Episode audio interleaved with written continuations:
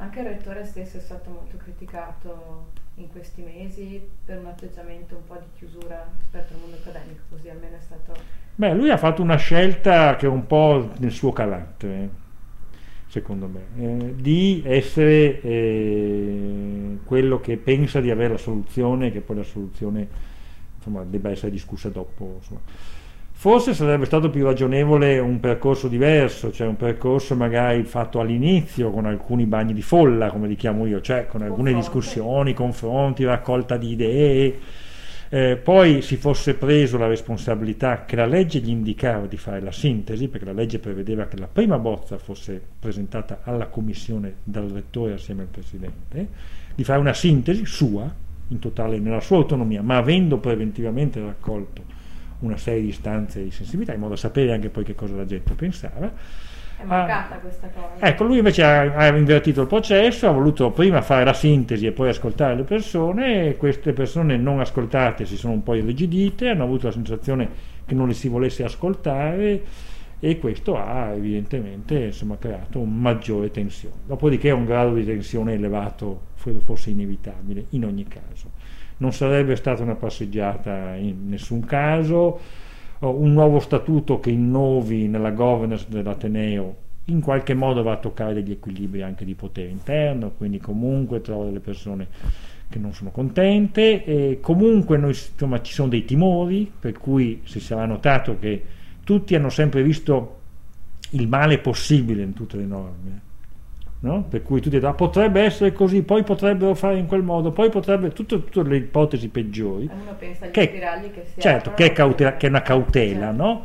Uh, però insomma, magari può funzionare anche meglio, ecco, non sempre tutto deve andare nel modo peggiore, non sempre, insomma, però questo fa un po' parte della prudenza, del timore del cambiamento. E in fondo l'università è un mondo conservatore, è un'istituzione che esiste da quasi mille anni, non la nostra, ma in generale. Insomma, è un mondo, basta vediamo ancora con le toghe. Insomma, facciamo anche delle cose che si fanno in ambienti molto conservatori, no? la magistratura, gli inglesi con la parrucca. Ecco, insomma, sono, sono luoghi molto conservatori, hanno delle tradizioni radicate eh, che hanno anche un grande valore, perché insomma se un'istituzione esiste da così tanti secoli vuol dire che riesce a esprimere delle cose buone anche nella sua capacità di rinnovarsi, ma i momenti di rinnovamento sono anche dolorosi, quindi non sarebbe stata una passeggiata in nessun caso. Magari si poteva insomma costruire... Beh, ecco sì, non voglio criticare Davide che insomma, si è preso una responsabilità e ha un fardello bello pesante sulle spalle, però insomma io avrei fatto forse in maniera un po' diversa, lo dico a posteriori, magari poi è facile a posteriori criticare.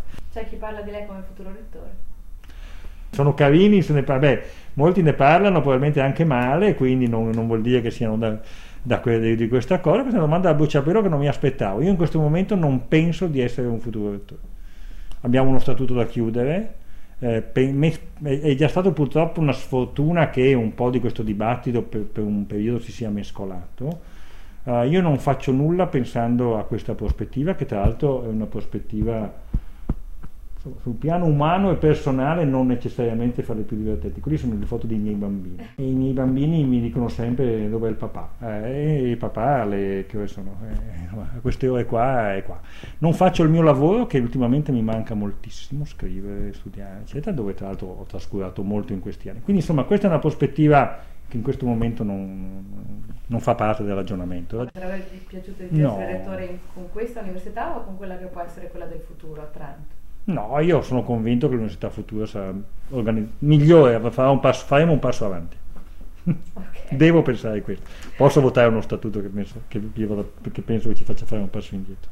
Ma la provincia come, come ha gestito secondo lei la cosa? Ah, sul CDA forse c'è una posizione, sì, eh, c'è una, forse sul CDA, tutto il resto direi di no, non mi pare. Sul consiglio d'amministrazione c'è un po' una posizione, ma capisco anche una provincia che si prepara a dare più, molta più libertà a questa università di quanto non ne avesse col Ministero e che quindi si domanda come questa libertà possa essere in qualche modo controllata, perché questo è comprensibile. Se, se, se vogliamo meno regole, dobbiamo bisogno di più controlli eh, non, c'è, niente da fare. Quindi eh, capisco questo punto eh, e condivido che non possa essere eh, un'università più libera e in qualche modo un po' più controllata.